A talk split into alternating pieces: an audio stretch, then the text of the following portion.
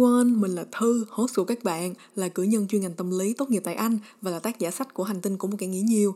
Chào mừng các bạn đến với Amateur Psychology, tay mơ học đời bằng tâm lý học. Đây là một series podcast với tiêu chuẩn ngắn gọn, dễ hiểu, sử dụng thông tin trích dẫn từ các nghiên cứu tâm lý học uy tín, học thuật và có căn cứ, thích hợp cho người muốn động vị thế giới và bản thân bằng khoa học.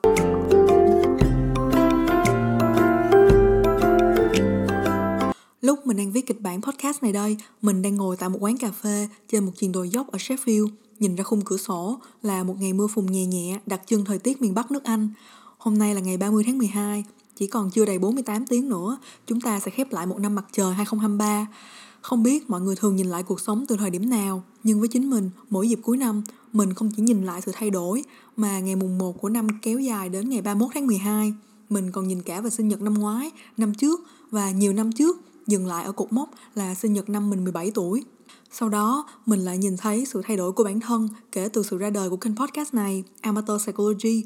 Mọi người có tin được chúng ta đã cùng nhau đi đến tập 79 rồi hay không?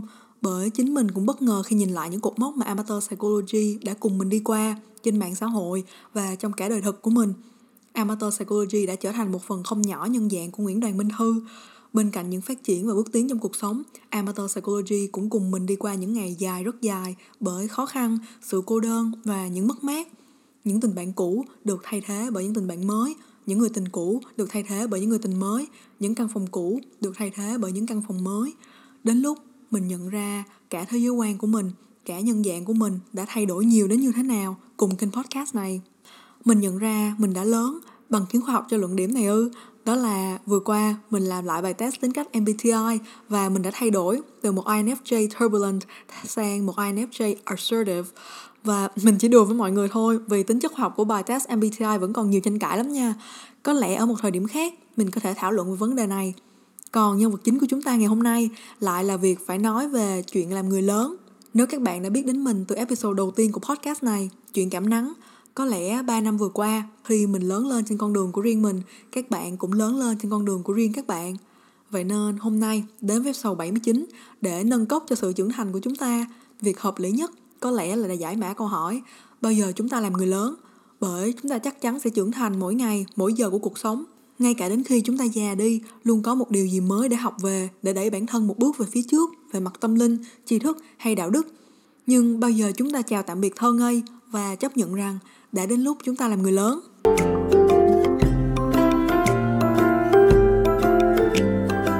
Trước khi tìm hiểu về khái niệm làm người lớn ở kỷ nguyên của thế hệ các anh chị millennials và thế hệ Gen Z của mình, chúng ta nên hiểu về sự khác nhau của định nghĩa về việc làm người lớn của ông bà cha mẹ chúng ta và thế hệ Y và Z như thế nào.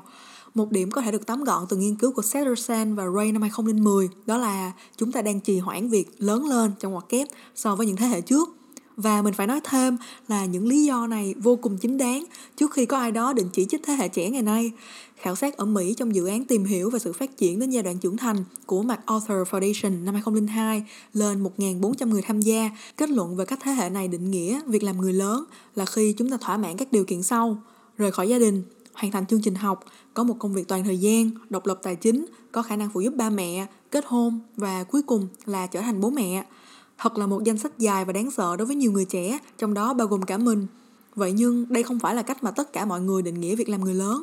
95% người tham gia xác định việc hoàn thành việc học và có công việc toàn thời gian là cột mốc quan trọng nhất của việc làm người lớn.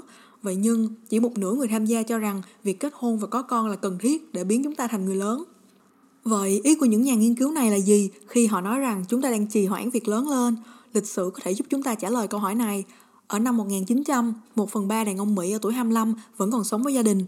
Con số này hạ thấp gần 2,5 lần vào năm 1970, tức còn sắp xỉ 13%.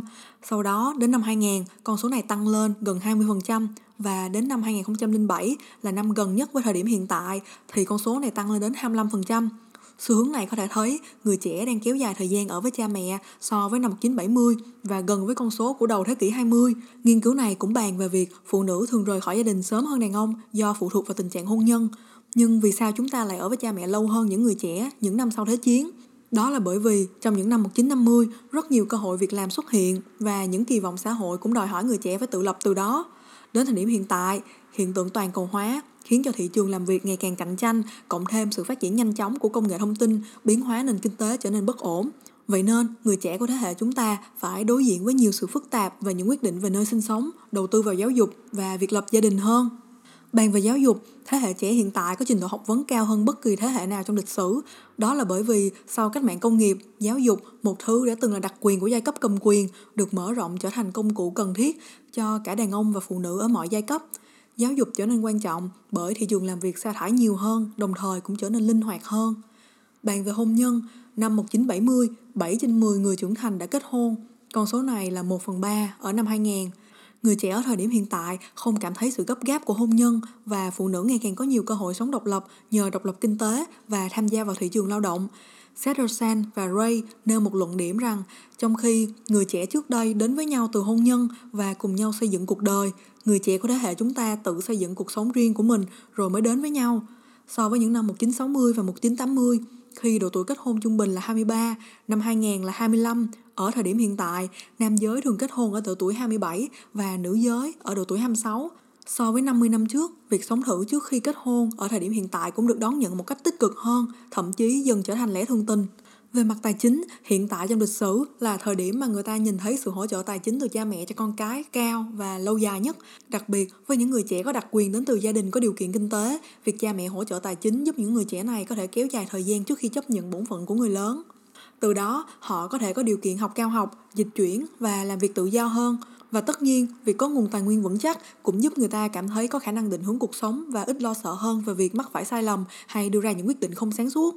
Đây là một nghiên cứu và khảo sát của Mỹ. Đối với Việt Nam chúng ta, xã hội có lẽ sẽ không theo khuôn khổ những số liệu mình vừa kể trên bởi chiến tranh và bất đồng chính trị lớn, những năm Pháp thuộc và chiến tranh Mỹ-Việt Nam. Vậy nhưng, ở thời điểm hiện tại, do toàn cầu hóa, rất nhiều những giá trị văn hóa và tư duy được cho là hiện đại của các nước kinh tế đứng đầu như Mỹ và Liên minh châu Âu đang du nhập và ảnh hưởng đến tư duy và thái độ sống của rất nhiều người trẻ Việt. Ngược lại, rất nhiều người trẻ Việt cũng đang sinh sống và làm việc tại nước ngoài bởi sự dễ dàng hơn của việc dịch chuyển trong thế hệ chúng ta. Từ đó, có lẽ rất nhiều những định nghĩa và biến chuyển của việc làm người lớn từ những năm 2000 sẽ liên hệ rất nhiều đến các bạn đang lắng nghe tập podcast và cả mình nữa. Học xong, kiếm việc, làm ra tiền, danh sách những việc chúng ta được mong đợi hoàn thành để làm người lớn. Vậy nhưng chúng ta phải đối diện với việc biến chuyển tâm lý và sự gia tăng trách nhiệm và bổn phận này như thế nào trong một thế giới thay đổi nhanh chóng với nhiều biến động kinh tế chính trị như thời điểm hiện tại. Nghiên cứu của Herzog năm 2020 luận về những yếu tố bên ngoài những điều có thể thấy được như bằng cấp và tiền bạc có thể giúp chúng ta định nghĩa việc làm người lớn của chính mình.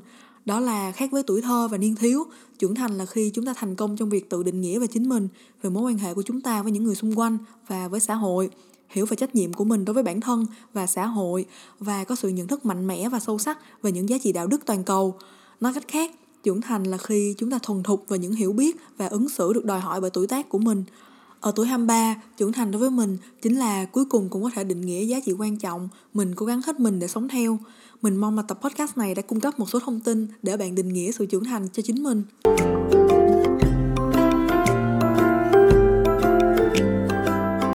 Gần đây, mình đọc bài báo Aristotle's 10 Rules for a Happy Life trên The Atlantic, hay dịch tiếng Việt là 10 quy luật hạnh phúc của Aristotle. Đây là 10 điều luật được nhắc đến, dũng cảm, tiết độ, tự do, hào phóng, sự vĩ đại của tâm hồn, dịu dàng, chân thật, vô tư, bao dung và khiêm cung. Chúng ta là những sinh vật cực kỳ cực kỳ không hoàn hảo. Có những thời điểm mình gần như bị nuốt trọn bởi nỗi sợ sẽ không thể sống đạt đến tiềm năng cao nhất của bản thân, sự ghen tị về những điều đẹp đẽ của người khác và chới với trước những định hướng cuộc sống. Những điều này thay đổi lên xuống qua nhiều năm tháng, lên đến tận nỗi hổ thẹn cao nhất của mình và xuống đến tận gần như thể mình đã quên mất sự tồn tại của chúng trước đây nhưng chúng không bao giờ hoàn toàn mất đi có lẽ làm người lớn là khi chúng ta nhận ra mình xấu xí đến thế nào và với một nỗ lực chấp nhận và kiểm soát những điều đó, chúng ta có thể đẹp đẽ đến mức nào và nếu bạn thấy tiêu đề của tập ngày hôm nay có dòng chữ cùng chúng ta ai cũng cần những dịu dàng thì đó là bởi vì mình đã viết hết những suy nghĩ và quá trình nhận thức về việc làm người lớn trong quyển sách này. Mọi người có thể tìm đọc nếu thích. Còn bây giờ thì mình sẽ hẹn gặp lại mọi người ở tập tiếp theo và cũng là tập cuối cùng của Amateur Psychology 14 nha. Bye bye!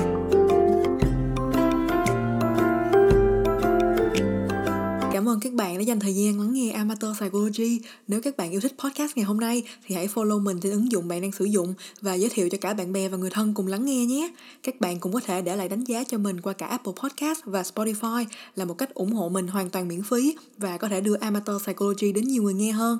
Mọi người cũng có thể theo dõi Amateur Psychology qua Facebook, Instagram, YouTube và đọc tài liệu được nhắc đến ở mỗi tập qua blog của Amateur Psychology.